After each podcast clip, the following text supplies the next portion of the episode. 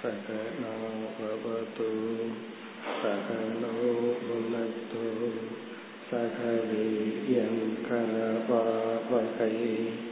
तेजस्विनावधीतमस्तु मा विद्विषावहैः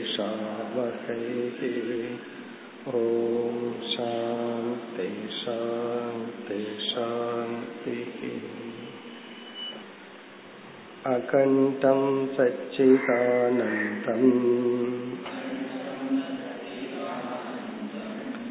अवाङ्मनसगोचरम्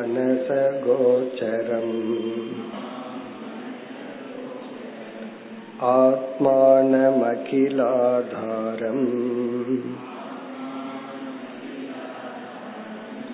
आश्रये भीष्टसिद्धये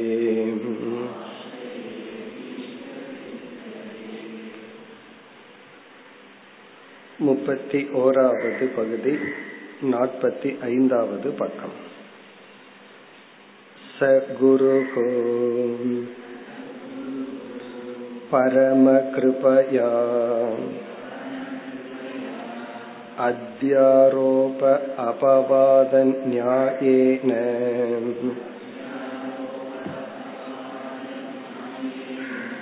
येनम् उपदिशति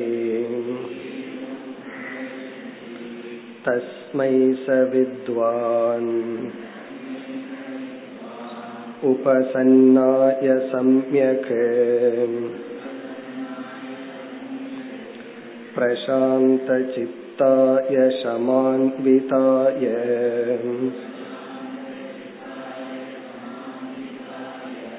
येनाक्षरं पुरुषं वेदसत्यम्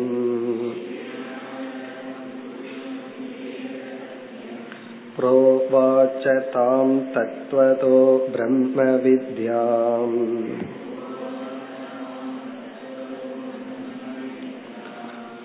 इत्यातिश्रुतेः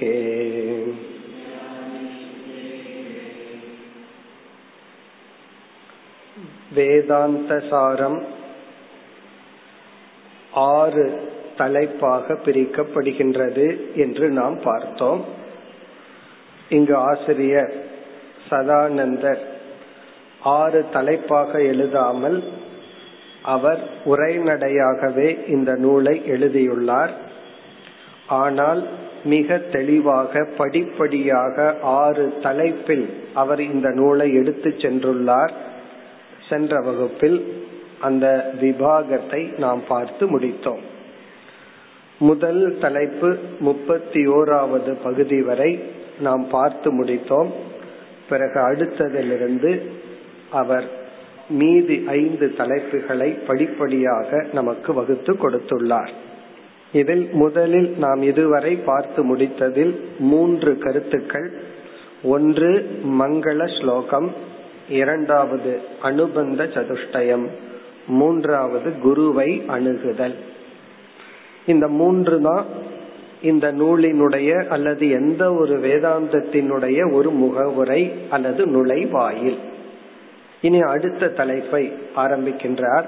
இப்ப இப்பொழுதுதான் நம்ம வேதாந்தத்திற்குள் நுழைய ஆரம்பிக்கின்றோம். முப்பத்தி இரண்டாவது பகுதியில் ஆரம்பித்து நூத்தி முப்பத்தி ஆறாவது பகுதி வரை ஒரு போர்ஷன் என்று பார்த்தோம். அதுவும் இரண்டாக பிரிக்கப்படுகின்றது. அத்தியாரோபம் அபவாதம்ங்கிற இடத்துல சாமானிய அத்தியாரோபம் விசேஷ அத்தியாரோபம் என பிரிக்கப்படுகின்றது இனி நாம் அடுத்த முப்பத்தி இரண்டாவது பகுதிக்குள் செல்லலாம் असर्पभूतायां रज्जौ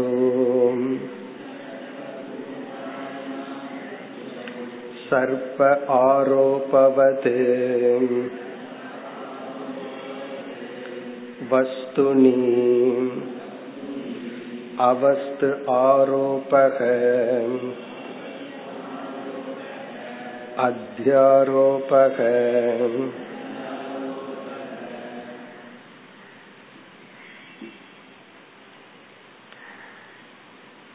இந்த பகுதியிலிருந்துதான் நாம் வேதாந்த விசாரத்தை துவங்குகின்றோம்.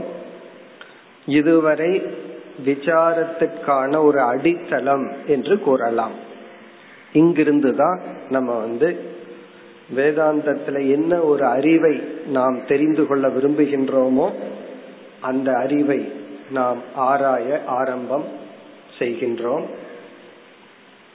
சென்ற இறுதி பகுதியில் இப்படிப்பட்ட சிஷ்யன் இந்த மனநிலையுடன் குருவை அணுகும் பொழுது குருவானவர் அத்தியாரோப அபவாத நியாயப்படி சிஷ்யனுக்கு உபதேசிக்க வேண்டும் என்று கூறினார். அதாவது குருவினுடைய கடமை வந்து அத்தியாரோப அபவாத முறைப்படி சிஷ்யனுக்கு உபதேசம் செய்ய வேண்டும். இனி இங்கு ஆசிரியர் என்ன பண்றார்? அந்த அத்தியாரோப அபவாத முறைப்படியே உபதேசத்தை செய்கின்றார். இந்த முழு வேதாந்த சாரம் அத்தியாரோப அபவாதப்படி அமைக்கப்பட்டுள்ளது இந்த வேதாந்த சாரத்தினுடைய மெத்தட் இதனுடைய உபதேசத்தினுடைய முறை வந்து அத்தியாரோப அபவாதம். இந்த முறையில் தான் இந்த நூலையே அமைத்துள்ளார். இப்ப இந்த முப்பத்தி இரண்டில் ஆரம்பித்து இருநூத்தி இருபத்தி ஓராவது செக்ஷன் வரைக்கும் சாமானிய அத்தியாரோபத்தை கூற போறாருன்னு பார்த்தோம். இருநூத்தி இருபத்தி இரண்டுல இருந்து நூத்தி முப்பத்தி ஆறு செக்ஷன் வரைக்கும் விசேஷ அத்தியாரோபம்னு பார்த்தோம். அதற்கு பிறகு வருகின்ற நாலாவது சாப்டர் வந்து அபவாதம். இந்த அபவாதத்தை முடிச்சிட்டு சாதனைய பத்தி பேச போறார். சாதனா பிரகரணம் பிறகு கடைசி ஆறாவது டாபிக் வந்து பலம் மோக்ஷம்னா என்ன என்று சொல்ல போகின்றார். இனி நம்ம வந்து அத்தியாரோபம் அபவாதம்னா என்ன என்று பார்த்துவிட்டு இதனுடைய லட்சணத்தை இங்கு குறிப்பிடுகின்றார். இவர் வந்து மிக அழகா தெளிவா படிப்படியா ஒரு சொல்ல அறிமுகப்படுத்துவார். பிறகு அந்த சொல்ல அடுத்த பகுதியில விளக்குவார். அப்படி விளக்கும் பொழுது வேற ஏதாவது புதிய சொற்கள் வரும் அதை எடுத்துக்கொண்டு விளக்குவார். அப்படியே படிப்படியா இவர் வந்து நம்ம எடுத்து செல்ல போகின்றார். இனி வந்து அத்தியாரோப அபவாத நியாயம்னா என்ன? இந்த முறைப்படி ஆசிரியர் நமக்கு உபதேசிக்கும் பொழுது நமக்கு என்ன கிடைக்கின்றது? இதுதான் நமக்கு அடித்தளம் ரொம்ப பேஸ் இத நம்ம புரிஞ்சுட்டோம் அப்படின்னா முழு வேதாந்த சாரத்தை நல்லா நம்ம என்ஜாய் பண்ணி நல்லா கேட்கலாம். இப்ப அத்தியாரோபம் என்ற சொல்லுக்கு ஏற்றி வைத்தல் அல்லது ஏற்றுக்கொள்ளுதல் அக்செப்டன்ஸ் ஏற்றி வைத்தல் அல்லது ஏற்றுக்கொள்ளுதல் என்று பொருள். அத்தியாரோபக. இத தெரிஞ்சே பண்றது. தெரிஞ்சே ஏற்றி வைத்தல் அல்லது ஏற்றுக்கொள்ளுதல். அபவாதம் என்ற சொல்லுக்கு நீக்குதல் நெகேஷன் விளக்குதல் நிராகரித்தல் என்று பொருள். அத்தியாரோபம்ங்கிறது அக்செப்டன்ஸ் அபவாதம்ங்கிறது ரிஜெக்ஷன் அக்செப்ட் பண்ணி ரிஜெக்ட் பண்றது. இதுதான் அத்தியாரோபம் அபவாதம்ங்கிற வார்த்தைக்கான அர்த்தம்.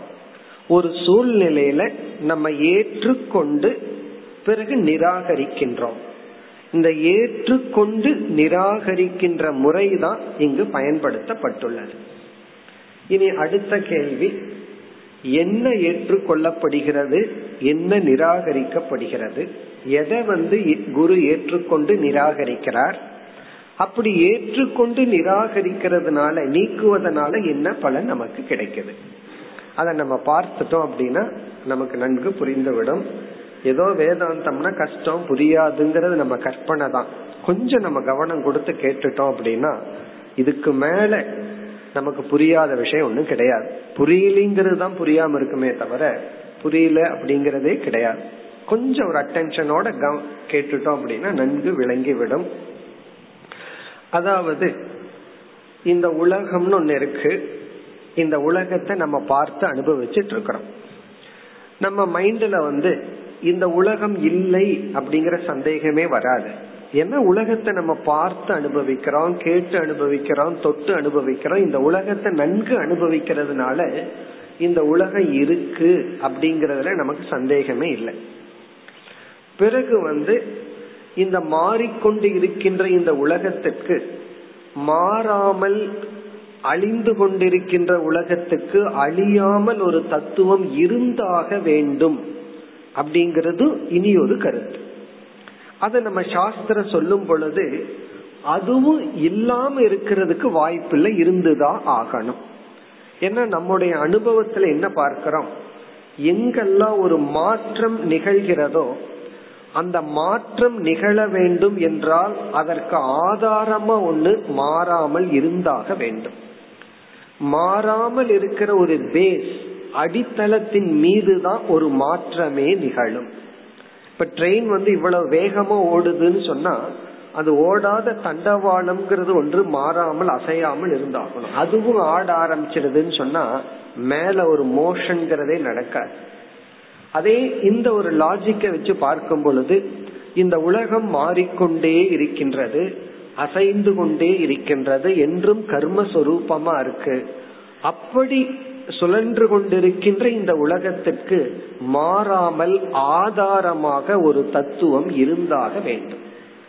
இனி அந்த தத்துவம் வந்து இந்த உலகம் வந்து ஒரு ஆர்டர் படி நியதியா இயங்குவதனால் இந்த உலகம் மாறிட்டு இருக்கு அப்படின்னு சொல்றமே அந்த மாற்றமும் ஒரு நியதிப்படி தான் நடக்குது. ரேண்டமா நடக்கல. ஜஸ்ட் லைக் தட் ஒரு மாற்றம் நடக்கல. அந்த மாற்றமும் கூட ஸ்டேஜ் பை ஸ்டேஜ் தான் நடக்குது. இந்த உடல் இறந்து விட்டா இந்த பாடி வந்து அழுகி போறதும் கூட படிப்படியா தான் நடக்கும். அதுலயும் ஒரு ஆர்டர் இருக்கு. அப்படி இந்த உலகம் இயங்குவதே ஒரு விதிப்படி ஒரு ஆர்டர் படி நடக்குதுன்னு சொன்னா இதற்கு ஆதாரமா மாறாமல் ஒண்ணு இருந்தாக வேண்டும்னு சொல்றமே அது வந்து அறிவு பூர்வமான தத்துவமா இருக்கணுமா அல்லது ஜடமா இருக்கணுமா? மாறாமல் ஒரு ஜட பொருள் இருக்கலாம். ஆனால் இந்த மாற்றம் வந்து ஒரு இன்டெலிஜென்ட் அறிவு பூர்வமா நடக்கிறதுனால இதற்கு ஆதாரமா இருக்கிற தத்துவமும் ஒரு உணர்வு பூர்வமா அறிவு பூர்வமாகத்தான் இருந்தாக வேண்டும். இப்ப இத வந்து நம்ம ஒரு தர்க்கத்திலேயோ ஒரு யூகத்திலேயோ புரிந்து கொள்ள முடியுது. இப்ப சாஸ்திரம் வந்து நமக்கு என்ன அறிவை கொடுக்க விரும்புதுன்னு சொன்னா மாறிக்கொண்டு இருந்து கொண்டிருக்கின்ற இந்த உலகம் இந்த உலகத்துக்கு ஆதாரமாக மாறாமல் அறிவு சுரூபமா ஒரு தத்துவம் இருக்கு. அந்த தத்துவத்தை அந்த பொருளை சாஸ்திரம் வந்து நமக்கு பிரம்மன் அப்படிங்கிற வார்த்தையில அறிமுகப்படுத்துகிறது. இப்ப பிரம்மன் அப்படிங்கிற வார்த்தையில சாஸ்திரம் ஒரு பொருளை நமக்கு அறிமுகப்படுத்துது. அந்த தத்துவத்தை நம்ம நேரடியா பார்த்து அதனோட நம்ம டிரான்சாக்சன் விவகாரம் பண்ண முடியாட்டியும் கூட அந்த தத்துவம் தான் மாறிக்கொண்டிருக்கின்ற இந்த உலகத்திற்கு ஆதாரமாக உள்ளது. நம்ம பார்த்துட்டு இருக்கிற இந்த உலகத்துக்கு ஆதாரமா பிரம்மன் ஒண்ணு இருக்கு. இப்ப அந்த பிரம்மன் வந்து சத் சுரூபம் இருத்தல் அது நித்தியம் நித்தியம்னு சொல்லும் பொழுது அதுக்கு அழிவில்லை அது எல்லா காலத்திலும் இருக்கு. பிறகு வந்து சித் சொரூபம் உணர்வு சொரூபம் அறிவு சொரூபம். அப்ப அந்த பிரம்மத்துக்கு மேலும் சில லட்சணங்களை நம்ம இங்கேயே பார்க்க போறோம். இப்படிப்பட்ட தன்மையுடைய ஒரு பொருள் இருக்கு. அத மெய்ப்பொருள்னு நம்ம தமிழ்ல சொல்றோம். அந்த மெய்ப்பொருள் ஒண்ணுதான் இருக்கு. இந்த உலகம் இருக்கு. இந்த உலகம் வந்து அந்த மெய்ப்பொருளை ஆதாரமாக கொண்டு இயங்கிக் கொண்டு வருகிறது. இனி அடுத்த கருத்து. அந்த மெய்ப்பொருள் வந்து இந்த உலகத்துக்கு ஆதாரமா இருக்கிற பிரம்மன் அப்படிங்கிற ஒரு பொருள் வந்து பூரணமான பொருளா அல்லது அதுவும் வரையறுக்கு உட்பட்டதா? அது ஒரு ஃபைனைட் ஆப்ஜெக்டா அல்லது ஒரு இன்ஃபைனைட் ஆப்ஜெக்டா அது வந்து வரையறுக்கு உட்படாத ஒரு பூரண பொருளா? அல்லது அதுவும் ஏதோ ஒரு பொருளை போல அதுவும் ஒரு ஜடமான உணர்வுடைய அல்லது உணர்வுடைய அது ஒரு வரையறுக்கு உட்பட்ட பொருளா அப்படின்னு சந்தேகம் வரும் பொழுது சாஸ்திர மறுபடி என்ன சொல்லுது? அது வந்து ஒரு பூரணமான வஸ்து. அது ஒரு நிறைந்த பொருள் அப்படின்னு சொல்லுது.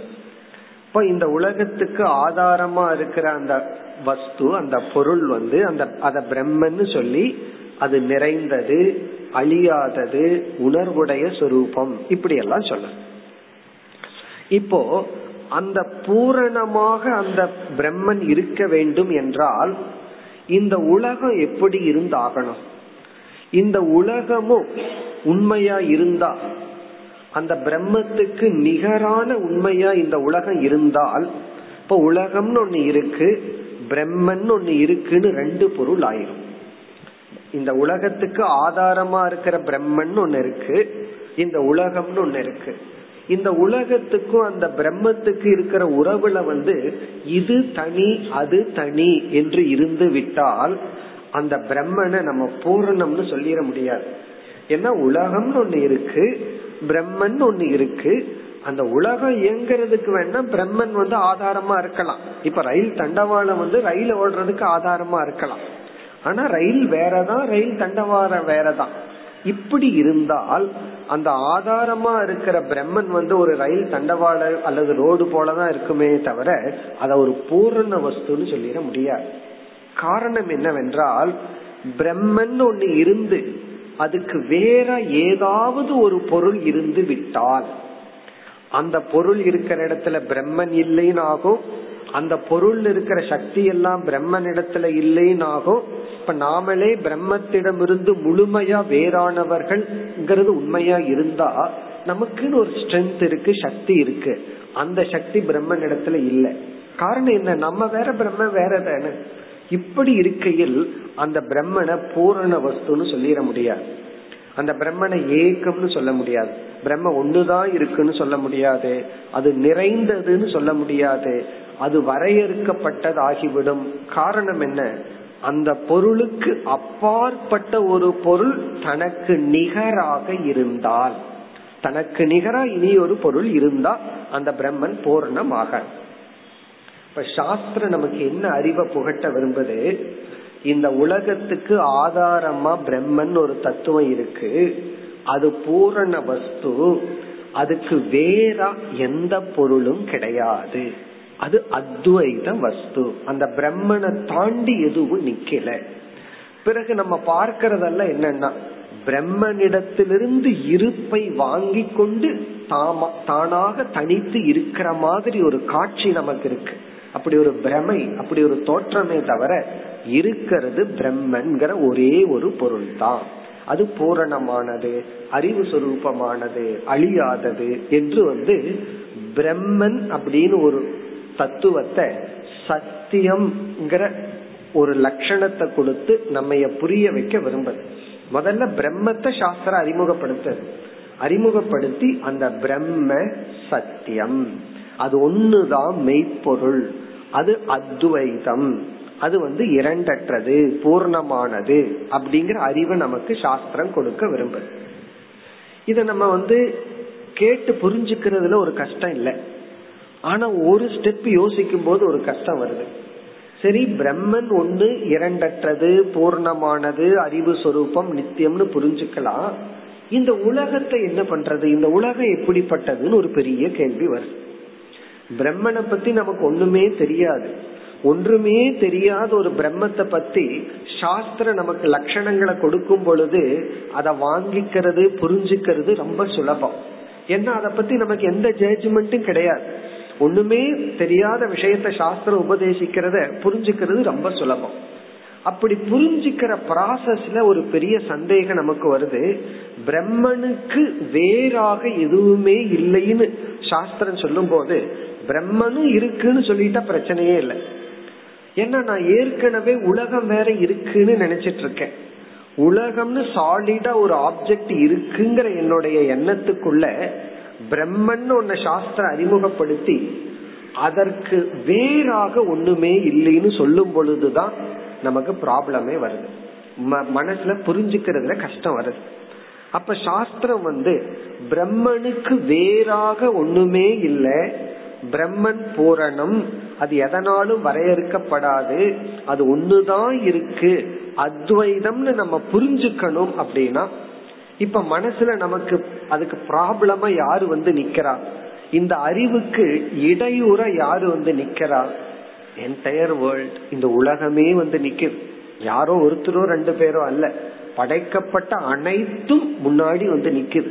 எதற்குனா பிரம்மத்தை நான் அத்வைதம் பிரம்மத்தை நான் பூரணம்னு புரிஞ்சுக்கிற அறிவுக்கு என்னுடைய உடல் மனம் இந்த உலகம் என்னென்னலாம் படைக்கப்பட்டுள்ளதோ பஞ்சபூதங்கள் சூக்மம் ஸ்தூலம் இருக்கிற அனைத்தும் நம்ம முன்னாடி வந்து என்ன பண்ணி நிக்குது? தடையா நிக்குது. இப்ப யார் நமக்கு தடைனா? சாதாரண விஷயத்துல யாதோ ஒன்னு ரெண்டு தான் தடை. இப்ப இந்த உலகமே தடையா இருக்கு. இந்த ஒரு அறிவுக்கு. அப்ப எவ்வளவு கஷ்டமான அறிவு? அதனாலதான் இத பேரறிவுன்னு சொல்றோம். இவ்வளவு ஒரு தடைய நீங்கி ஒரு அறிவை அடையணுங்கிறதுனா அந்த அறிவு எவ்வளவு மகத்துவமானது? அப்ப பிரம்மன் வந்து இரண்டற்றது அறிவு சுரூபமானது நித்தியமானது பூர்ணமா இருக்கு அப்படிங்கிற ஞானத்துக்கு நம்ம பார்த்து அனுபவிக்கின்ற இந்த உலகம் வந்து தடையா நமக்கு இப்ப இருக்கு. அப்ப சாஸ்திரம் என்ன பண்ணணும்? இந்த உலகத்தை பற்றி நமக்கு ஒரு அறிவை கொடுத்து இந்த உலகம் நம்முடைய அனுபவம் பிரம்மத்தை புரிஞ்சுக்கிறதுக்கு தடையா இருக்க கூடாது. அது தடையா இல்லாம சாஸ்திரம் பண்ணி ஆகணும். ஏன்னா நான் பிரம்மத்தை புரிஞ்சுக்கிறதுக்கு இப்ப யார் அப்டக்கலா இருக்கா? நான் பார்த்து அனுபவிக்கிற உலகம்தான் தடையா இருக்கு. உண்மையிலேயே இந்த உலகத்தை காமிச்சுதான் பிரம்மத்தையே சாஸ்திரமும் அறிமுகப்படுத்துது. பிரம்மத்தை அறிமுகப்படுத்தும் பொழுது இந்த உலகத்தை காமிச்சு இந்த உலகம் நல்லா இயங்கிட்டு இருக்கு இதுக்கு ஆதாரமா இருக்கு அப்படின்னு சொல்லி உலகத்தின் துணை கொண்டு நம்ம பிரம்மத்தை புரிஞ்சுக்க ஆரம்பிச்சோம். அப்ப உலகம் எவ்வளவு பயன்பட்டது? பிறகு அந்த பிரம்மத்தை மீண்டும் முழுமையா புரிஞ்சுக்கணும்னா இதே உலகம் தடையா இருக்கு. இப்ப இந்த உலகம் பிரம்மத்திடம் போறதுக்கு பயன்பட்டது பிரம்மத்தை முழுமையா புரிஞ்சுக்கிறதுக்கு இந்த உலகமே முன்னாடி வந்து நிக்கிறது எப்படி தடையா இருக்கு? உலகம்னு ஒண்ணு இருக்கு பிரம்மன் ஒண்ணு இருக்கே அப்ப எப்படி பிரம்மத்தை இரண்டற்றதுன்னு சொல்ல முடியும்? பூரணம்னு சொல்ல முடியும். உலகத்தை போல அதுவும் பெருசான ஒரு வஸ்துன்னு சொல்லிட்டு போலாமே. உலகம் எவ்வளவு பெருசோ அதுக்கு ஈக்குவலா இல்ல அதை விட கொஞ்சம் அதிகமா பிரம்மன் வியாபிச்சிருக்கு அதுக்கு மேல உலகம் இருக்குன்னு சொன்னா பிரச்சனையே இல்லை. ஆனா பிரம்மத்தை பற்றி சாஸ்திரம் சொல்லும் போது பிரம்மத்துக்கு வேறா வேறு எதுவுமே இல்லை. பிரம்ம ஒண்ணுதான் சத்தியம் அப்படின்னு சொல்லும் பொழுது இந்த அறிவுக்கு இந்த உலகம் தடையாக உள்ளது. எப்படிப்பட்ட உலகம்? நாம இருக்குன்னு நினைச்சிட்டு இருக்கிற இந்த உலகம் தடையாக உள்ளது. அப்ப சாஸ்திரம் வந்து இந்த நியாயத்தை பயன்படுத்துகிறது. அத்தியாரோப அபவாதம்ங்கிற ஒரு நியாயத்தை பயன்படுத்தி சிஷ்யனுடைய மனதுல அஜானத்துடன் கூடியிருக்கின்ற நம்முடைய மனதுல இந்த உலகம்னு ஒண்ணு இருக்கு அப்படின்னு இருக்கு. மனசுல நினைச்சிட்டு இருக்கிறோம் ஆனா சாஸ்திரம் எதை என்ன அறிவா நமக்கு புகட்டணும்? இரண்டற்ற பிரம்மத்தை பற்றிய அறிவை நமக்கு புகட்டி ஆகணும் அதுக்கு வந்து இரண்டாவதா இந்த உலகம் இருக்கேன்னு நம்ம நினைச்சிட்டு இருக்கும் பொழுது சாஸ்திரம் என்ன பண்ணதுன்னா நம்முடைய இந்த எண்ணத்தை ஆமா உலகம் இருக்கு அப்படின்னு ஃபர்ஸ்ட் ஸ்டேஜ்ல ஏற்றுக்கொள்கின்றது. இந்த படைப்புன்னு ஒண்ணு இருக்கு இப்படி எல்லாம் படைக்கப்பட்டது இது எல்லாமே சாஸ்திரம் வந்து ஃபர்ஸ்ட் ஸ்டேஜ்ல நாம வந்து இந்த உலகம் இருக்குங்கிற எண்ணத்தோட இருக்கிறோம். அந்த எண்ணத்தை சாஸ்திரம் ஏற்றுக்கொள்வதற்கு பெயர் அத்தியாரோபம். இப்ப அத்தியாரோபம்னா எதை அத்தியாரோபம் பண்ணுதுன்னா நாம் நினைத்து கொண்டிருக்கின்ற இந்த உலகம் இருக்கின்றது என்ற எண்ணத்தை சாஸ்திரம் அங்கீகரிக்கின்றது. சாஸ்திரம் வந்து அக்செப்ட் பண்ணிக்கிறது ஆமா இந்த உலகம் இருக்கு. அப்படி மட்டும் அக்செப்ட் பண்ணல. எப்படியெல்லாம் உலகம் தோன்றுகிறது? இந்த உலகம் எப்படியெல்லாம் பிளவுபட்டுள்ளது? பஞ்ச சூக்ம பூதமா இருபத்தி நாலு தத்துவமா அறுபத்தி நாலு தத்துவமா இப்படி எல்லாம் பிரிச்சு இந்த உலகத்தை வந்து அலசி ஆராய்ச்சி செய்து இந்த உடலையும் வந்து நம்ம எல்லாம் பார்க்க போறோம் இதுல இருபத்தி நாலு தத்துவமா பிரிச்சு ஸ்தூல சரீரம். பிறகு இனியொரு கோலத்துல பஞ்ச கோஷம் எல்லாம் பிரிச்சு எல்லா அனாத்மாக்களையும் எப்படி எல்லாம் பிரிக்க முடியுமோ அப்படி எல்லாம் பிரிச்சு இருக்கு என்று ஏற்றுக்கொள்கின்ற. இப்படி இந்த உலகத்தை சாஸ்திரம் இருக்கின்றது என்று அத்தியாரோபம் செய்யும் பொழுது சாஸ்திரம் நமக்கு மறைமுகமா என்ன சொல்லுதுன்னா இந்த உலகம் வந்து அசத் அல்ல. ஏன்னா சாஸ்திரம் அக்செப்ட் பண்ணுது. நம்மளும் மனசுல நினைச்சிட்டு இருக்கிறோம் நம்ம சத்துன்னு நினைச்சிட்டு இருக்கிறோம். அதே சமயத்துல இந்த சாஸ்திரம் வந்து இந்த உலகம் இருக்கு. உலகம் எப்படி தோன்றியதுன்னு இந்த சிருஷ்டியை எல்லாம் படிப்படியா அதுதான் இப்ப நம்ம ஃபர்ஸ்ட் பார்க்க போறோம். இந்த சிருஷ்டி படைப்பெல்லாம் எப்படி வந்ததுன்னு சொல்லும் பொழுது இதுல இருந்து நம்ம என்ன புரிஞ்சுக்கிறோம்? சாஸ்திரம் அத்தியாரோபம் செய்வதிலிருந்து இந்த பிரபஞ்சமானது அசத் அல்ல முயல் கொம்பை போல இல்லாத பொருள் அல்ல. அப்படின்னு இந்த உலகம் இல்லை சூன்யம் அல்ல அப்படின்னு சாஸ்திரம் நமக்கு அறிவை கொடுக்குது. உடனே நமக்கு ரொம்ப சந்தோஷம். என்ன நான் என்ன நினைச்சேனோ அதைத்தான் சாஸ்திரமும் சொல்லுது. இப்ப சில பேர் குரு கிட்ட போய் ஒரு சந்தேகம் கேட்டுட்டு சிஷ்யன் வந்து சில தப்பான கருத்தை வச்சிருப்பான். குருவுக்கு தெரிஞ்சிருக்கும். அதை உடனே தப்புன்னு சொன்னா ஹர்ட் ஆயிடுவானேன்னு சொல்லி அவன் சொன்னதை அங்கீகரிச்ச பத்தியா நான் நினைச்சதையே சொல்றாரு. கரெக்ட் நம்ம ஏதாவது கொஞ்சம் மாத்தி சொல்லிட்டா இவர் சரியில்லை என்ன புரிஞ்சுக்கல அப்படின்னு சொல்லி விடுவார்கள். அதே போல நம்ம உலகம் இருக்குன்னு நினைச்சிட்டு இருக்கும் போது சாஸ்திரம் வந்து உலகம் அஸ்தி உலகம் வந்து நாஸ்தி உலகம் இல்லைன்னு என்னால சொல்ல முடியாது நான் இருக்குன்னு சொல்றேனே. அப்ப சாஸ்திரமும் உலகம் இருக்குன்னு சொல்லும் போது இந்த உலகம் அசத் அல்ல அப்படிங்கறது சாஸ்திரம் தெளிவுபடுத்து. இப்படி எல்லாம் அழகா வீடு கட்டி இந்த மணல் வீடு கட்டி குழந்தைக உடச்செறிகிற மாதிரி ஆத்துல மணல் வீடு கட்டுவாங்க. கட்டி கடைசியில போகும்போது அதை உடைச்சு அது மேல குதிச்சு விளையாடிட்டு மறுபடியும் தரம் மட்டம் ஆக்கிட்டு போறது. அதே போல சாஸ்திரம் என்ன பண்ணுது? ஃபர்ஸ்ட் வந்து இந்த உலகத்தை அக்செப்ட் பண்ணிட்டு எப்படி எல்லாம் உலகம் வந்தது அப்படின்னு எல்லாம் சொல்லி பிரிச்சு உலகத்தை எல்லாம் பிரிச்சு மேய்ஞ்சதுக்கு அப்புறம் கடைசியா என்ன பண்ணுது? இந்த உலகம்ங்கிறது இல்லை அப்படின்னு அபவாதம் செய்யுது. நெகேட் பண்ணுது. கிடையாது. நீ பாக்குற உலகமே உண்மையிலேயே இல்லை அப்படின்னு நெகேட் பண்ணுது. இந்த உலகம் இருக்குன்னு சொல்லும் பொழுது சாஸ்திரம் வந்து அசத் அல்ல. அசத் விலட்சணம்ங்கிற அறிவை கொடுத்துச்சு. சாஸ்திரம் வந்து பிறகு கடைசியில உலகத்தை எல்லாம் நமக்கு விளக்குனதுக்கு அப்புறம் கடைசியில இந்த உலகம்ங்கிறதே ஒண்ணு கிடையாது அப்படின்னு அபவாதம் நான் அக்செப்டன்ஸ் அல்லது நெகேட் பண்ணும்போது சாஸ்திரம் என்ன சொல்லுதுன்னா இந்த உலகம் நீ நினைக்கிற அளவு சத்து அல்ல. அதுதான் இங்க முக்கியம். நீ நினைச்சிட்டு இருக்கிற சத்து இந்த உலகத்துல இல்ல. இப்ப அபவாதம் பண்ணும்போது இந்த உலகம் சத்து அல்ல. அத்தியாரோபம் பண்ணும்போது இந்த உலகம் அசத் அல்ல. இந்த அத்தியாரோப அபவாதத்துல என்ன ஆயிடுச்சு? இந்த உலகம் சத்தும் இல்லை அசத்தும் இல்லை. உலகத்தை வந்து சாஸ்திரம் ஏற்றுக்கொள்ளும் பொழுது ஆமா உலகத்தை நான் ஒத்துக்கிறேன். ஆகவே இது வந்து அசத் அல்ல. முயல் கொம்பு போல ஒரு கற்பனை அல்ல. அப்படின்னா அது இருக்கா? பிரம்மத்துக்கு நிகரா இருக்காங்க போது உலகமே ஒண்ணு கிடையாதுன்னு அபவாதம் பண்ணும் பொழுது இது சத்தும் அல்ல. அப்போ ஒரு சந்தேகம் வருது. உலக சத்தும் அல்ல அசத்தும் அல்ல அப்படின்னா இங்கதான் சாஸ்திரம். மூன்றாவது ஒரு தத்துவத்தை அறிமுகப்படுத்துகிறது. ஒரு பொருள் சத்தா இருக்கலாம் அசத்தா இருக்கலாம் சத்துக்கும் அசத்துக்கும் அப்பாற்பட்டு இருந்தா அந்த பொருளை தான் நம்ம மித்தியா என்று அழைக்கின்றோம். மித்தியா என்றால் எந்த ஒன்று இருப்புக்கும் வேறாக இல்லாமைக்கும் வேறாக இருக்கிறதோ அந்த பொருள் வந்து மித்தியா. அத சத்துன்னு சொல்லக்கூடாது சொல்ல முடியாது. அசத்துன்னு சொல்ல முடியாது.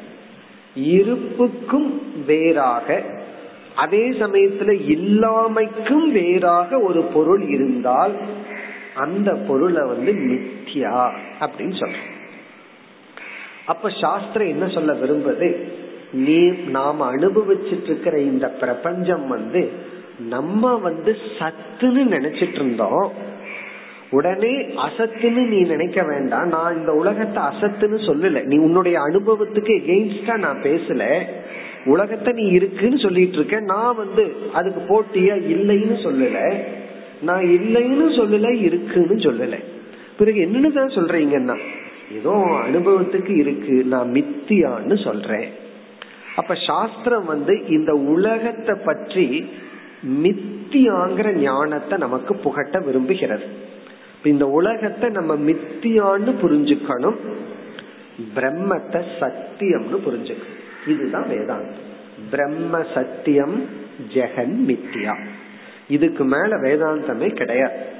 வேதாந்தம்னா இது இதை புரிஞ்சுக்கிறது தான் நம்ம படுற எல்லா விசாரங்களும் நம்ம படுற எல்லா கஷ்டமும் இதுக்காக தான் அதாவது வந்து பிரம்மன் சத்தியம். அந்த சத்தியம்னு என்ன? இதெல்லாம் நம்ம விளக்கமா பார்க்க போறோம். இப்ப நம்ம ஒரு எசன்ஸ் சாரத்தை மட்டும் பார்க்கணும் பிரம்மத்தை சத்தியம்னு நம்ம புரிஞ்சுக்கணும்.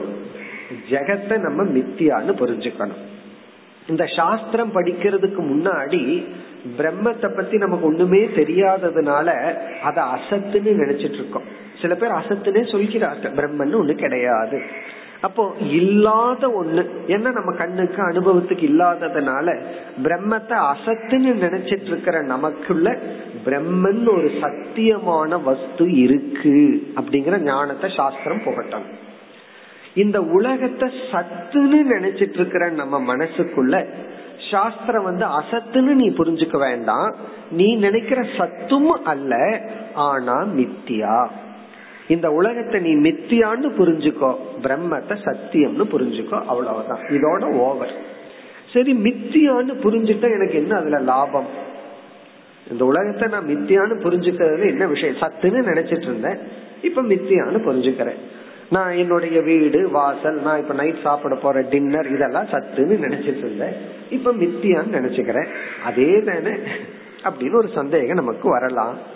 இந்த மித்தியா அப்படின்னு நம்ம புரிஞ்சுக்கிறதுல தான் மோக்ஷமே இருக்கு. பிரம்மத்தை சத்தியம்னு எவ்வளவு ஈக்குவலா புரிஞ்சுக்கணுமோ அதே போல நித்தியான்னு புரிஞ்சிட்டோம்னா அந்த புரிஞ்சுக்கிறதே நமக்கு மோட்சத்தை கொடுக்கும். எப்படி என்றால் மித்தியா அப்படின்னா எந்த ஒரு தத்துவம் நம்ம அனுபவ காலத்துல இருந்து ஞானம் வந்தா நீங்கி போகுமோ அதுக்கு பேரு மித்தியா. அனுபவ காலத்துல அது இருக்கணும். அது ஞானம் வந்தா அது இல்லாம போயிடும். அது மித்தியா. அதுக்கு நம்ம வந்து ஆசிரியர் அந்த உதாரணத்துலதான் ஆரம்பிக்கின்றார். அதாவது கயிற்ற பார்க்கிறோம். கயிற்றிலிருந்து தெரியாம நமக்கு பாம்பு தெரியுது. இப்ப நம்ம பாம்பை பத்திய விசாரம் பண்றோம்.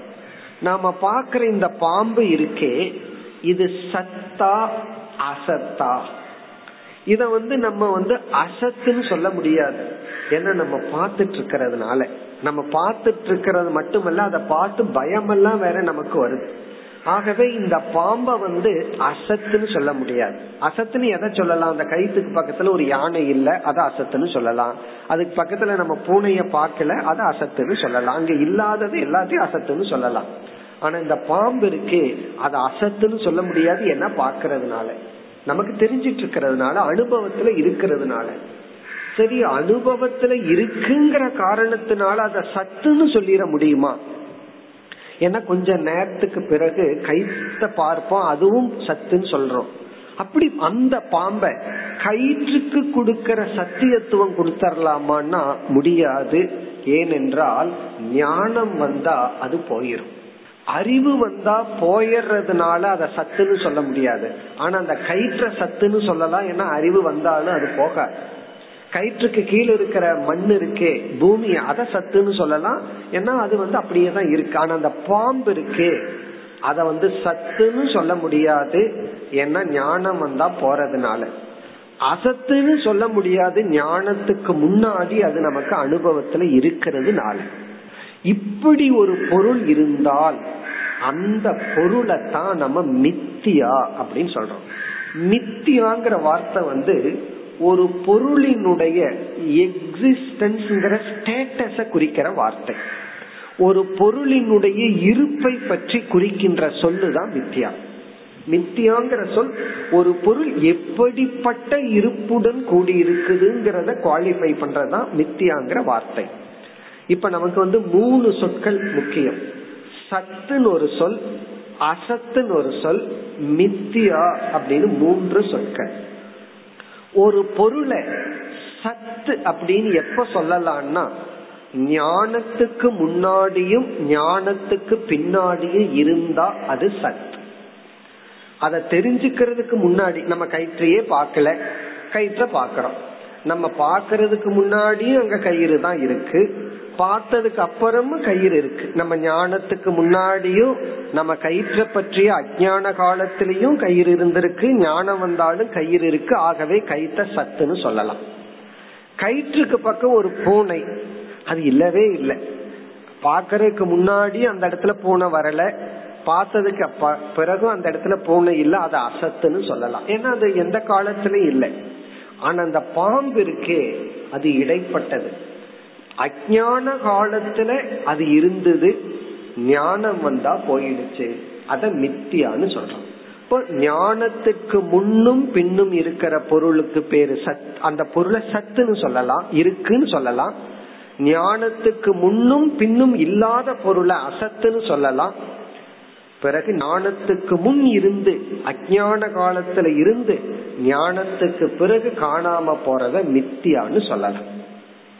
நம்ம பிரம்மத்தை வந்து அசத்துன்னு நினைச்சிட்டு இருக்கிறோம் சாஸ்திரம் வந்து சத் அது இருக்கு. நீ பிரம்மத்தை புரிஞ்சுக்கிறையோ இல்லையோ பிரம்ம இருக்கு. நீ பிரம்மத்தை புரிஞ்சிட்டதுக்கு அப்புறமும் பிரம்ம இருக்கு. அப்ப பிரம்மத்துக்கு சாஸ்திரம் கொடுக்கற ஸ்டேட்டஸ் வந்து சத். இந்த உலகத்துக்கு சாஸ்திரம் கொடுக்கற ஸ்டேட்டஸ் அசத்து கிடையாது. இல்லாமை கிடையாது. அது மித்தியா மித்தியா அப்படின்னு சொன்னா ஞானத்துக்கு முன்னாடி அது இருக்கிற மாதிரி இருக்கு. ஞானம் வந்ததுக்கு அப்புறம் போயிரும். இந்த போயிரும் போயிரும் சொல்றமே அது எங்க போகுது அப்படின்னு அடுத்த கேள்வி. இந்த பாம்பு வந்து போயிரும் போயிரும் சொல்றமே அது எங்க போயிரும் அப்படின்னா இந்த பாம்பு கயிற்றிடம் இருந்து இருத்தலை வாங்கி இருந்தது அது போகுது அப்படிங்கறதனுடைய அர்த்தம் வந்து கயிற்றில் கலந்து விடுகிறது.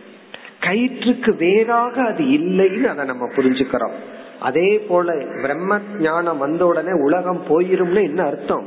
இந்த உலகம் பிரம்மத்துக்கு வேறுன்னு நினைச்சிட்டு இருந்த நம்ம பிரம்மத்தோடு அது ஐக்கியமாகி விடுகிறது. பிரம்மத்தோடு அது கலந்து விடுகிறது. இந்த ஞானத்தை தான் சாஸ்திரம் நமக்கு கொடுக்க விரும்புது. பிரம்ம சத்தியம் ஜெகத் மித்யா. இந்த மித்தியா அப்படின்னு ஒரு பொருள் இருந்தா நம்ம மூணு சொற்களை பார்த்திருக்கோம். சத்து அசத்து மித்தியா. இந்த சத்து அப்படின்னா அது என்னைக்குமே இருக்கிறது. மூன்று காலத்துல இருக்கிறது.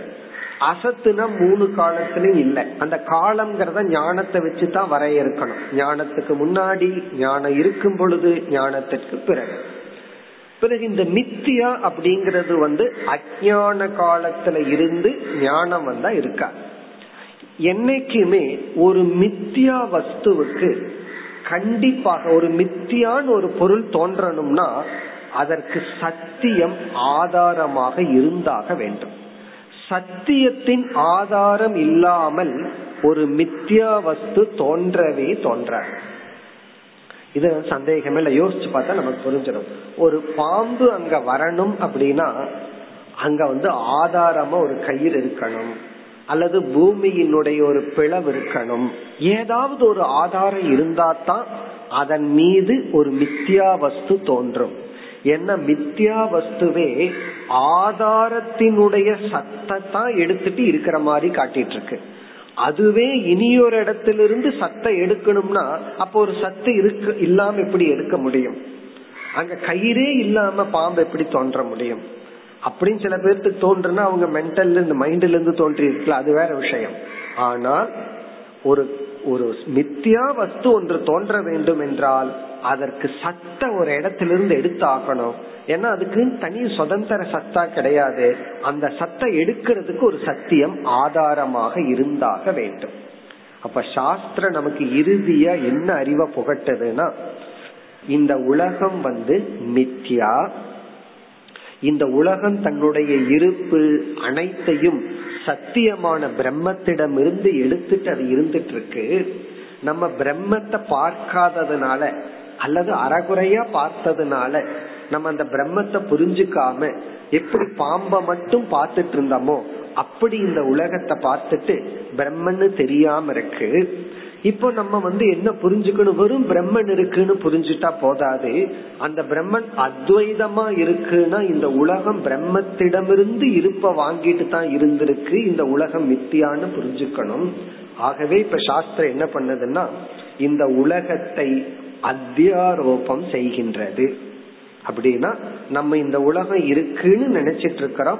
அதை ஃபர்ஸ்ட் வேலிடேட் பண்ணி ஆமா இந்த உலகம் இருக்கு. ஆகவே இந்த உலகம் சூன்யம் அல்ல இது அசத் அல்ல பிறகு அபவாதம் பண்ணின உடனே எதை நம்ம அபவாதம் பண்றோமோ அத சத்த அபவாதம் பண்ண முடியாது. அபவாதம் எதை பண்றோமோ அது மித்தியா. மித்தியாவுக்கு இனியொரு லட்சணமும் இருக்கு. எதை நெகேட் பண்றோமோ மித்தியாவைத்தான் நெகேட் பண்ண முடியும். அதாவது அது பாம்பு அல்லன்னு எப்ப சொல்ல முடியும்னா அது மித்தியாவா இருந்தா தான் சொல்ல முடியும்.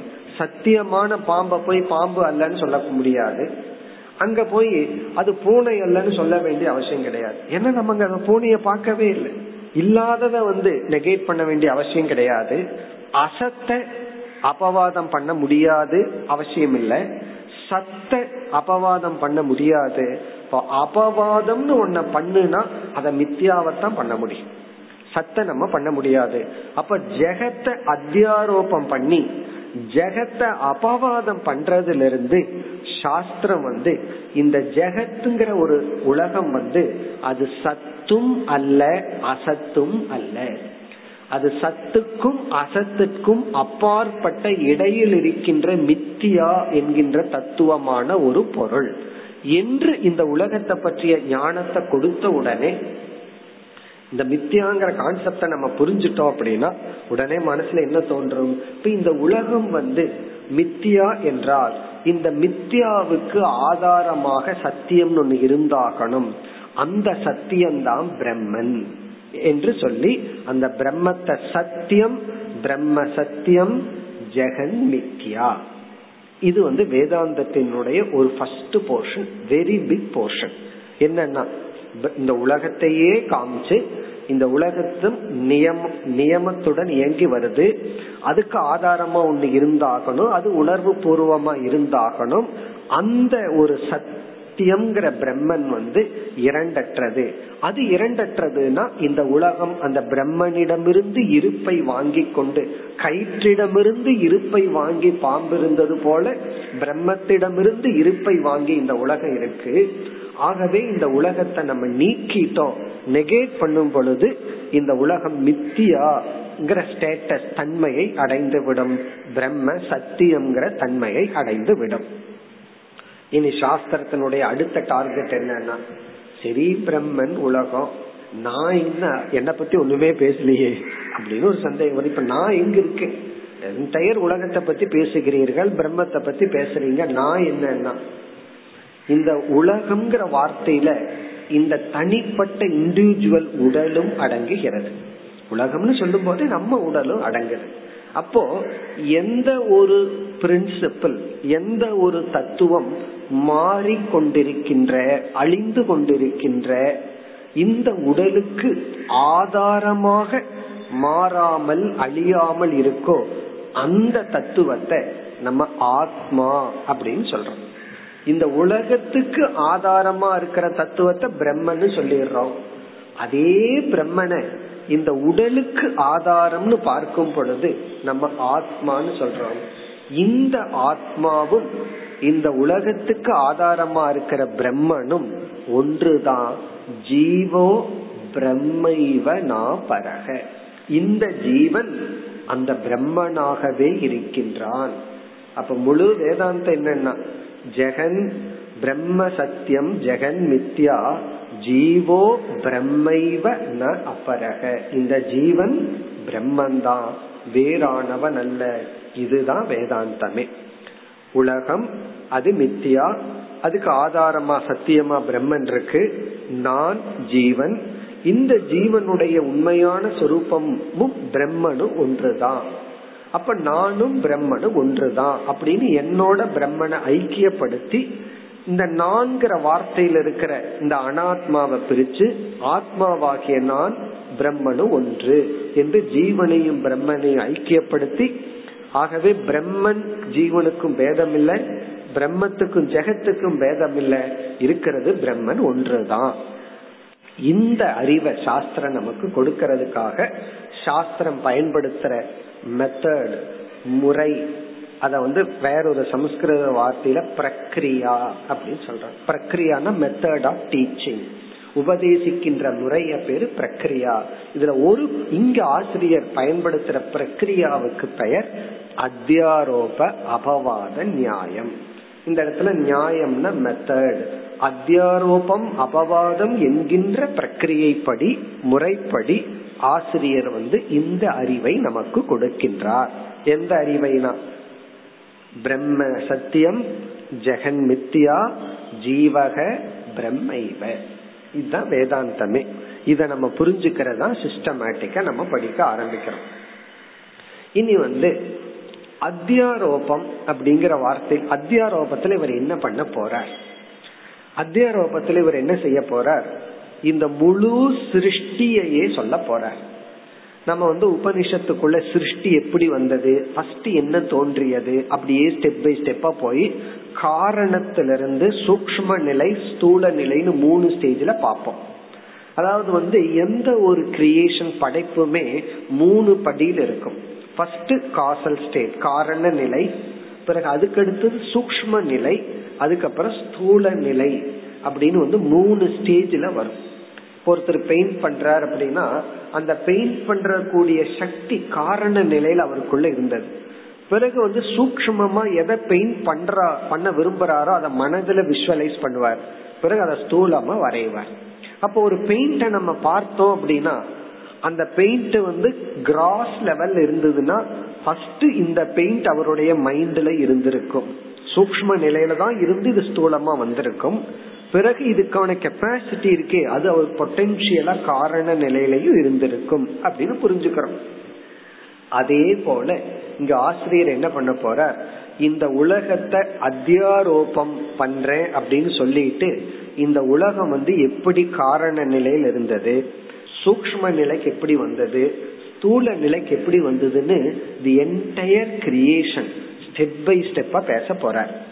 அப்ப நம்ம பார்க்க போறது அப்படியே கிரியேஷனுக்குள்ள போறோம். ஆரம்பத்துல வந்து இந்த அத்தியாரோபத்துல இருக்கிற வரைக்கும் உலகத்தை நம்ம மித்தியான்னு சொல்ல போறதில்ல. உலகம் பொய்ன்னு சொல்ல போறதில்ல. உலகத்தை நம்ம எப்படி எல்லாம் அனுபவிச்சுட்டு இருக்கிறோமோ அதை கொஞ்சம் முறைப்படுத்தி தெளிவுபடுத்தி சிஸ்டமேட்டிக்கா சொல்ல போற. அப்ப நம்ம அது வரைக்கும் உலகம்ங்கிறத உண்மையினே நினைச்சிட்டு இருக்க போறோம். பிறகு அபவாதத்துலதான் நீக்க போற. அங்க அபவாதம் வர்ற ஸ்டேஜ் வரைக்கும் நம்ம என்ன பண்ண போறோம்? இந்த உலகத்தை பத்தி படிச்சுட்டு இருக்க போறோம். ஆகவே நம்ம படிக்கிற பிசிக்ஸ் இருக்கே. இந்த உலகத்தில் இருக்கிற ஒரு பிரின்சிபிள படிக்கிற பிசிக்ஸ் கிடையாது. உலகத்தையே எடுத்துட்டு இப்ப படிக்க போறோம். இந்த உலகத்தை வந்து பல ஆங்கிள் பல உபனிஷத்துக்கள் பல ஆச்சாரியர்கள் வந்து இந்த சிருஷ்டிய டெவலப் பண்ணியிருக்காங்க. அது நம்ம இஷ்டத்துக்கு பண்ணலாம். அப்படின்னா நமக்கு ஒரு சாய்ஸ் தான். இப்ப ஒரே கிரிக்கெட் கேம் வந்து எந்த எவ்வளவு பேட்டர்ன்ல விளையாடுகிறார்கள்? அதே போல இந்த சிருஷ்டி அப்படிங்கறது விதவிதமான முறையில நம்ம அதை அணுகி புரிஞ்சுக்கலாம். அப்படி இங்க ஆசிரியர் வந்து ஒரு மெத்தட ஃபாலோ பண்ற அந்த முறைப்படி நமக்கு சிருஷ்டியை அறிமுகப்படுத்தி அப்படியே டெவலப் பண்ணிட்டு போவார். இப்படி டெவலப் பண்ணிட்டு போகும் பொழுது நம்மையே அவர் விட்டுறதில்லை. அவர் என்ன பண்ண போறார்? சிருஷ்டி அப்படிங்கறத சமஷ்டி அப்படிங்கிற ஒரு சொல்லுல பேச போறார். நம்மைய வந்து வியஷ்டி அப்படிங்கிற ஒரு சொல்லுல பேச போறார். வியஷ்டினா இண்டிவிஜுவல் சமஷ்டினா டோட்டல் இந்த சிருஷ்டியோட இந்த சிருஷ்டியையே அப்படி பிரிக்கிறார். சமஷ்டி வியஷ்டின்னு பிரிக்க போறார். அதாவது வந்து டோட்டல் இண்டிவிஜுவல் அப்படின்னு பிரிக்க போறார். பிறகு வந்து காரணம் சூக்மம் ஸ்தூலம்னு டெவலப் பண்ண போறார். அதாவது வந்து காரண நிலை பிறகு சூக்மமா இப்படி வந்தது ஸ்தூலமா இப்படி வந்ததுன்னு அப்படியே டெவலப் பண்ண போற இப்படி எல்லாம் பண்ணி இவர் வந்து இந்த முப்பத்தி இரண்டாவது பகுதியில ஆரம்பிச்சு நம்ம சொன்னபடி சாமானிய அத்தியாரோபம்னு சொன்னமே அந்த சாமானிய அத்தியாரோபம் அப்படிங்கறது வந்து நூத்தி இருபத்தி ஓராவது செக்ஷன் வரைக்கும் போக போகுது. இப்ப நூத்தி இருபத்தி ஓராவது செக்ஷன் வரைக்கும் ஈஸ்வரன் இந்த உலகத்தை எப்படி எல்லாம் பிரிச்சு எப்படி படைத்துள்ளார்? அந்த டாபிக் தான் நமக்கு வரப்போகுது. இப்ப நம்ம அப்படியே சிருஷ்டிக்குள்ள போக போறோம். இந்த சிருஷ்டிக்குள்ள போய் இந்த உலகம் எப்படி எல்லாம் பிரிக்கப்பட்டுள்ளது? அப்படி மட்டுமல்ல அப்படியே சிருஷ்டி இவர் தனியா வைக்கல. இவர் ஆரம்பத்திலிருந்தே ஃபுல் வேதாந்திக் விஷனோட எடுத்துட்டு போற அதனாலதான் இந்த மாதிரி நூல்களை படிச்சு நமக்கு முழு முழு வேதாந்தத்தினுடைய விஷயம் அப்படியே டோட்டலா மைண்ட்ல கிடைச்சிடும் இவர் எப்படி டெவலப் பண்றார் என்றால் முதல்ல வந்து அத்தியாரோபம் அபவாத நியாயப்படி உபதேசிக்கிறேன்னு சொல்லிட்டு அத்தியாரோபத்துக்கும் அபவாதத்துக்கும் லட்சணம் கொடுப்பார். லட்சணம் கொடுத்து பிரம்மத்தை அறிமுகப்படுத்த போறார். இந்த ஜெகத்துக்கு காரணமான நிலையை அறிமுகப்படுத்த போறார். இந்த ஜெகத்தை ஜெகத்தா அறிமுகப்படுத்தல. ஏன்னா உள்ள ஜெகத் அவரை பொறுத்த வரைக்கும் தோன்றல.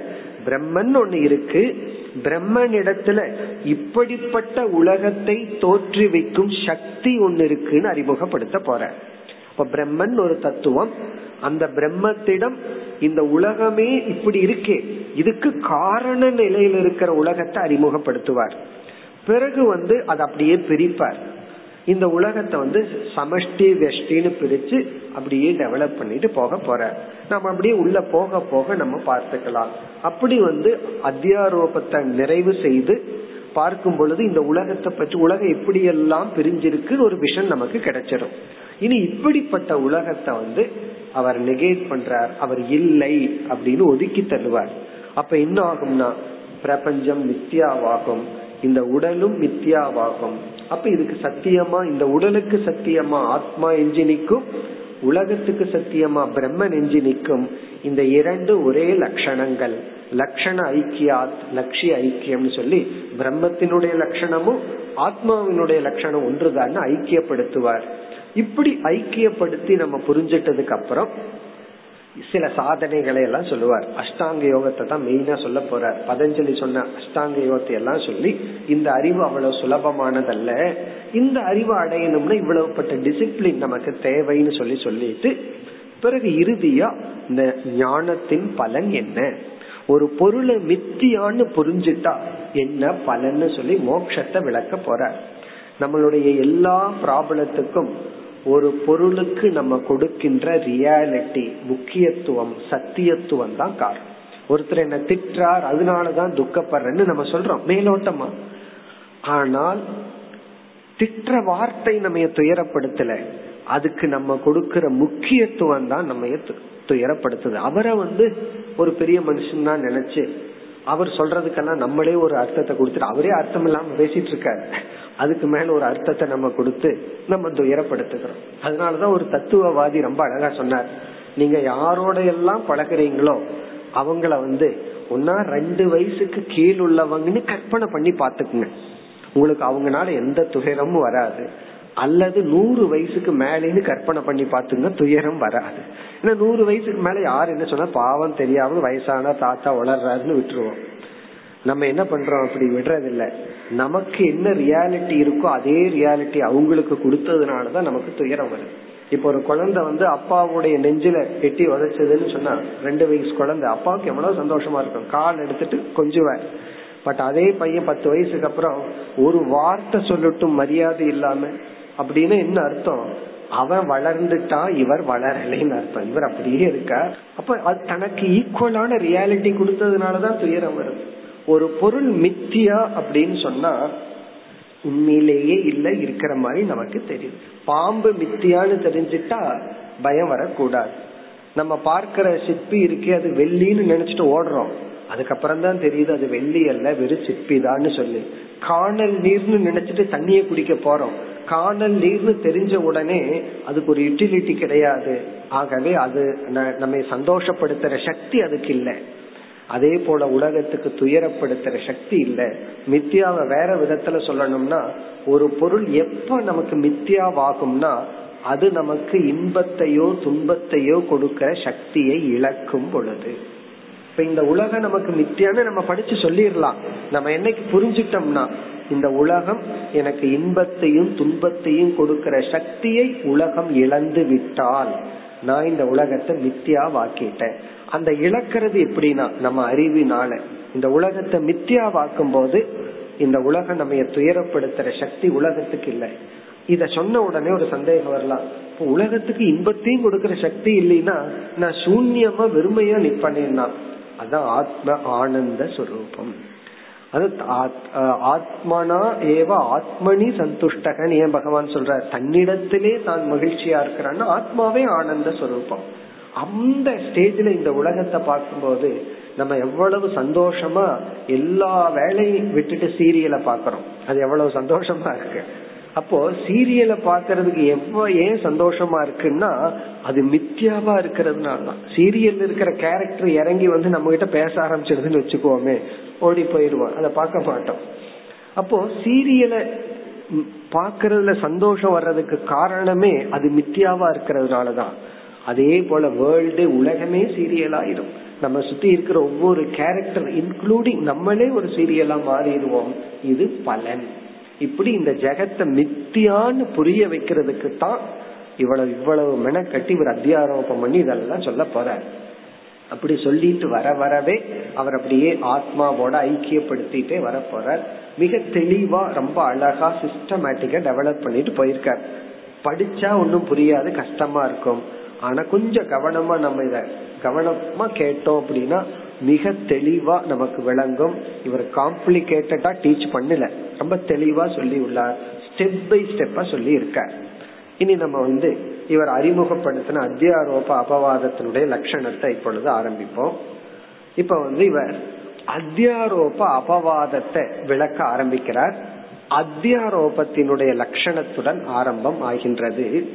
இப்பொழுது முப்பத்தி இரண்டாவது பகுதிக்கு போனால் அசர்ப்ப பூதாயாம் ரஜௌ சர்ப்ப ஆரோபவது. புரிஞ்சுக்கிறதுக்காக எக்ஸாம்பிள்லயே ஆரம்பிக்கிறார். சர்ப்ப ஆரோபம் சர்ப்பத்தை ஏற்றி வைப்பது போல சர்ப்பம் பாம்பு ஆரோபம்னா ஏற்றி வைத்தல் சர்ப்ப ஆரோபவது. இப்ப சர்ப்பத்தை நம்ம எங்க ஏற்றி வைக்கிறோம்? நிஜமாலுமே ஒரு பாம்பு வருது. அந்த பாம்புல பாம்புன்னு நம்ம பார்த்தோம்னா அது அத்தியாரோபம் அல்ல. அது கரெக்ட் தான். பாம்ப பாம்புன்னு பார்த்துட்டு அத்தியாரோபம் அல்ல. அப்போ சர்ப்ப ஆரோப்பம்னா நிஜமாலுமே பாம்பு வரும்போது இந்த வேதாந்தம் படிச்சு இந்த ப்ராப்ளம் வந்துடலாம் எப்ப பார்த்தாலும் கயிற்றுல பாம்புன்னு சொல்லி நிஜமாலுமே பாம்பு வரும்போது இது கயிறு தானேன்னு சந்தேகம் வந்துடலாம் இப்ப நிஜமாலுமே பாம்பு கிடையாது. பாம்பு இல்லாத இடத்தில் அதான் ஃபர்ஸ்ட் ஆரம்பிக்கிறார் அசர்ப்ப பூதாயாம் அசர்ப்பம்னா பாம்பு என்ற ஒரு தத்துவம் இல்லாத. அசர்ப்ப பூதாயாம் எங்க? ரஜ்ஜவ் கயிற்றில். இவருக்கு கயிற்றுக்கு கொடுக்கிற லட்சணம் வந்து பாம்பு என்ற தன்மை அற்ற கயிற்றில் சர்ப்ப ஆரோப்பவத்து பாம்பை ஏற்றி வைப்பது போல. இங்க ரஜ்ஜவ் ரஜ்ஜுனா கயிறு. ரஜ்ஜவ்னா கயிற்றில் எப்படிப்பட்ட கயிறு? அது ரொம்ப அழகா லட்சணம் கொடுக்கிறார். அந்த கயிற்றுக்கு கொடுக்கிற அடைமொழி அசர்ப்ப பூதாயாம் ரஜ்ஜவ் பாம்பு என்ற தன்மை அற்ற கயிற்றில் சர்ப்ப ஆரோபவது பாம்பை ஏற்றி வைப்பது போல வஸ்துனி அவஸ்து ஆரோபக. ஒரு வஸ்துவில் வஸ்துன ஒரு ஆப்ஜெக்ட் ஒரு பொருளில் வஸ்துவில் அவஸ்து அந்த பொருள் இல்லாத ஒன்றை ஏற்றி வைத்தால் அதற்கு பெயர் அத்தியாரோபக. அதுதான் அத்தியாரோபம். வஸ்துனி அவஸ்து ஆரோபக. வஸ்துனா ஒரு பொருள். அவஸ்துனா அந்த பொருள் இல்லாத வேறொரு பொருளை ஏற்றி வைத்தல். இப்போ ஒரு பொருளில் அந்த பொருள் இல்லாத இனியொரு பொருளை மேலே ஏற்றி வைத்து பார்த்தால் அப்படி ஏற்றி வைக்கிறதுக்கு பேர் தான் அத்தியாரோபம். இப்ப இங்க வந்து ரெண்டு வார்த்தை அறிமுகப்படுத்தி இருக்காரு வஸ்துன்னு ஒரு வார்த்தை அவஸ்துன்னு ஒரு வார்த்தை. இனி அதை டெவலப் பண்ண போறார். இங்க வஸ்துங்கிறதுக்கு பிரம்மத்தோட லட்சணத்தை கொடுக்க போறார். அவஸ்துங்கிறது பிரம்மனிடம் இருக்கின்ற மாயை அப்படிங்கிற ஒரு லட்சணத்தை கொடுக்க போறார். அப்படி அப்படியே டெவலப் பண்ண போகின்றார்.